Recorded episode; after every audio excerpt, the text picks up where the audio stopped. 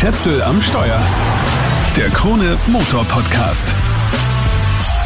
Hart arbeiten, besser leben. Das ist einer der Slogans im Verkaufsprospekt des Suzuki S-Cross. Und irgendwie passt es zu dem Auto. Besser als andere Sprüche wie intelligent, effizient und flexibel oder am Puls der Zeit. Das stammt jetzt aus dem Pressetext. Also es geht heute um den Suzuki S-Cross. Konkret um den 1.5 Hybrid All Grip 6 AGS. Den Antrieb bezeichnet Suzuki als Strong Hybrid, wobei von Strong keine Rede sein kann. Aber der Reihe nach. Der Suzuki S-Cross ist zwar neu, aber irgendwie wirkte nicht so. Eher ein bisschen aus der Zeit gefallen. Das muss kein Fehler sein. Viele aktuelle Autos sind in ihrem Design so überaufgeregt, dass es manche potenzielle Kunden schon wieder abschreckt. Suzuki spricht zwar von aggressivem SUV-Design, aber eigentlich ist er ein ganz ein braver, der kleine Suzuki. Vorn hat er knackige LED-Tagfahrlichter. Das wirkt noch am modernsten an einem Auto, das insgesamt einen eher altbackenen Eindruck hinterlässt. Von der Größe her kommt er mir in echt kleiner vor als auf Fotos. Immerhin ist er ein Kompakt-SUV von 4,30 Meter Länge mit 2,60 Meter Radstand. Ein Offroader ist übrigens nicht, Ganz anders als mein Lieblings-Suzuki, der Jimny. Aber er hat Allradantrieb und 16,5 cm Bodenfreiheit. Ein Feldwegkaiser. Nein, eher ein Feldwegarbeiter, weil hart arbeiten, besser leben, haben wir gerade gehört. Luxus darf man sich nicht erwarten. Zum Beispiel hat mein Testwagen zwar ein schlüsselloses Zugangssystem, aber ich muss zum Entriegeln am Türgriff extra auf einen Knopf drücken. Wobei, das ist ja auch noch okay. Aber wenn das Auto abgesperrt ist und ich will den Kofferraum öffnen, dann muss ich zweimal hinter der Kante der Heckklappe rumfummeln. Einmal, um den Knopf zum Aufsperren zu finden und dann zum Öffnen. Das wird bei anderen Herstellern üblicherweise zu einem einzigen Knopf zusammengefasst. Wer von seinem Auto eine elektrische Heckklappe oder sogar einen Fußsensor erwartet, von dem darf ich mich an der Stelle gleich verabschieden. Allen anderen kann ich erzählen, dass in den Kofferraum 293 Liter Gepäck reinpassen, also nicht sonderlich viel. Man kann auch umklappen, dann sind es dachhoch 1111 Liter. Beim Mildhybrid ist der Kofferraum übrigens größer, weil da nicht die Hochvoltbatterie drunter untergebracht ist.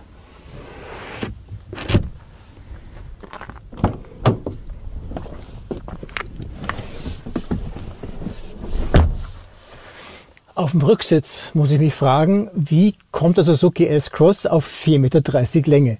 Beziehungsweise, warum ist hier nicht mehr Platz als anderswo in einem Kleinwagen? Ich habe hier weder Knie noch Kopffreiheit.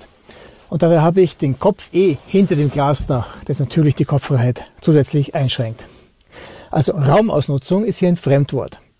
Die Rücksitzlehne kann man übrigens auch minimal in der Neigung verstellen, falls man mehr Platz im Kofferraum braucht und hinten niemand sitzen muss.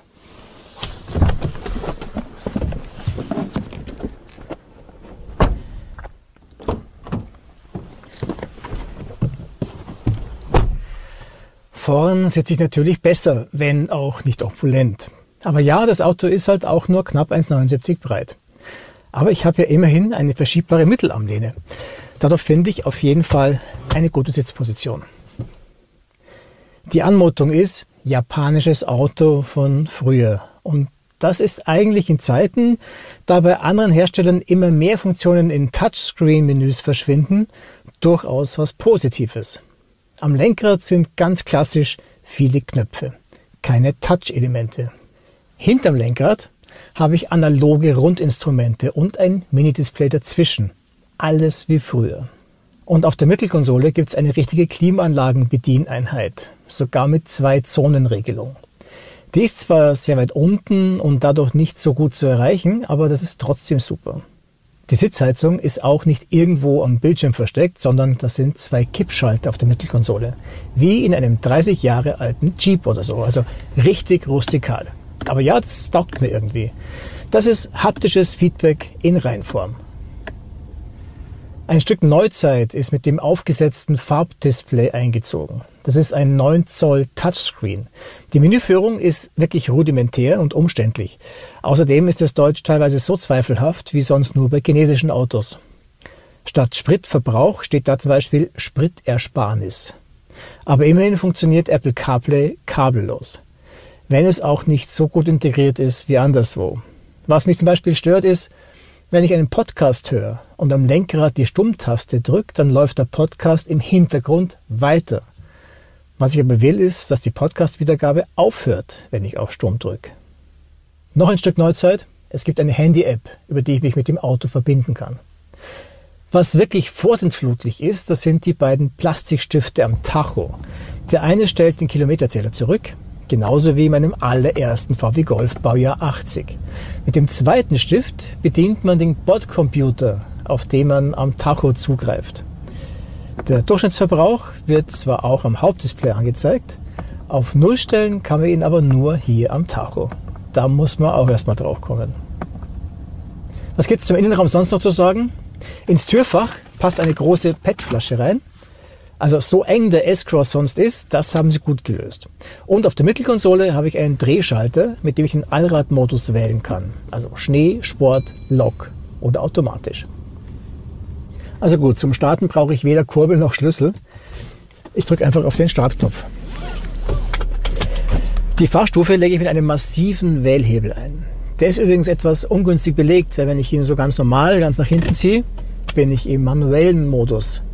Ich muss ihn also wieder eine Raste nach vorn schieben, damit ich automatisch schalten lassen kann.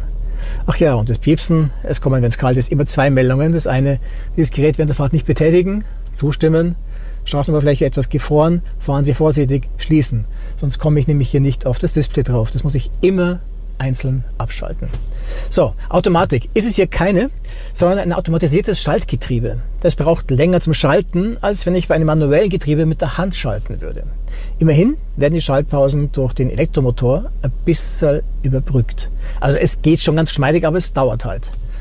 Also es ist trotzdem was für gemütliche und geduldige Zeitgenossen. Also voll was für mich. Ironie auf. Der ganze Antrieb ist es für Geduldige, weil es geht einfach nichts weiter. Der Antrieb setzt sich zusammen aus einem 102 PS starken 1,5 Liter Vierzylinder Benziner und einem 33 PS Elektromotor.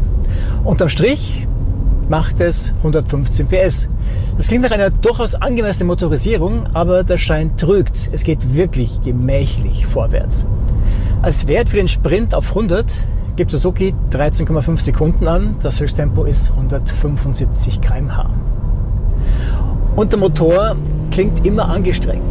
Ausmann rollt so vor sich hin. Dann kommt es auch vor, dass für ein paar hundert Meter auch nur der Elektromotor aktiv ist. Aber sonst saftloser Antrieb. Und dann sind da auch immer noch diese langen Gangwechsel. Es wirkt, als wäre das Auto zwei Tonnen schwer. Tatsächlich sind es aber nur knapp 1,4 Tonnen. Was okay ist für ein Hybrid mit einem richtigen Allradantrieb, aber der Verbrauch ist auch entsprechend. Wenn ich nicht nur auf der Landstraße gemütlich dahin fahre, brauche ich weit über 8 Liter. Das liegt natürlich auch mit daran, dass ich ähm, ja immer will, dass doch was weitergeht und halt entsprechend aufs Gas steige. Was man aber schon sagen muss, fahrdynamisch, also abgesehen von längsdynamisch, ist der Suzuki S-Cross wirklich schwer in Ordnung. Er liegt richtig gut und die Lenkung ist zwar leichtgängig, aber durchaus gefühlvoll. Also wenn man den Motor ein bisschen quält, dann kommt man auch auf Tempo und in Kurven macht er dann wiederum richtig Spaß. Also für so ein rustikales, ein bisschen altmodisches Auto mit so einem, ich sage jetzt mal, zurückhaltenden Antrieb und einem automatisierten Schaltgetriebe macht er dann doch auf der Straße, in der Kurve, auf der Landstraße eine ganze Menge richtig. Also die Lenkung ist gefühlvoller als bei vielen anderen Autos, die es auf den ersten Blick einen deutlich dynamischeren Eindruck hinterlassen. Was mich wirklich überrascht hat, ist der Preis. Das Auto kostet in der Top-Ausstattung Flash 37.000 Euro plus 500 Euro für die Metallic-Lackierung. Okay, da sind dann so Sachen dabei wie Adaptivtempomat und aktiver Spurhaltassistent, aber natürlich kein Spurführungsassistent im Sinne von Autopilot. Auch das elektrische Panoramaglasdach, Teilledersitze, 360 Grad Kamera, Navi, Audiosystem mit sieben Lautsprechern, auch ein paar weitere Assistenten wie Totwinkel, Querverkehrs- und Müdigkeitswarner. Autonotbremse sowieso. Also da ist schon einiges an Bord, aber dann fehlen wiederum Kleinigkeiten, die im Alltag nerven.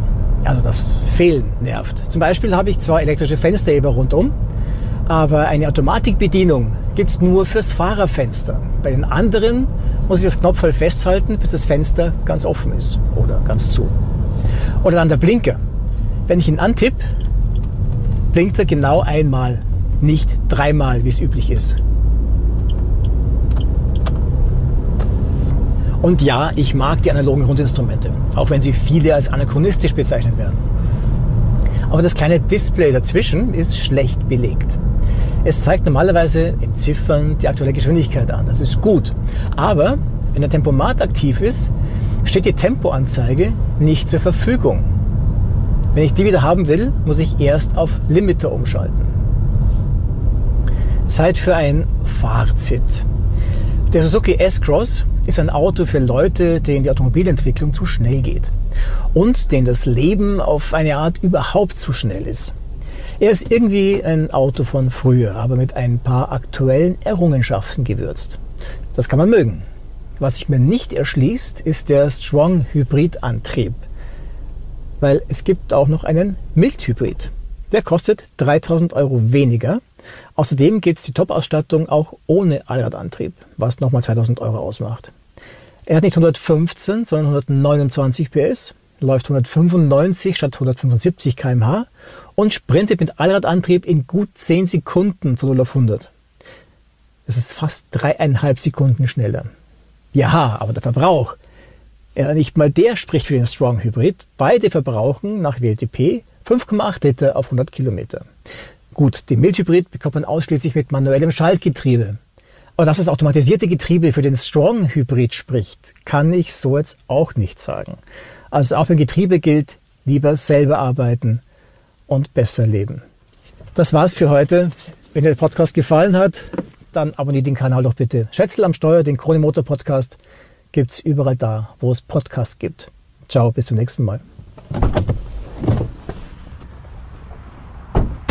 Schätzel am Steuer. Der Krone Motor Podcast.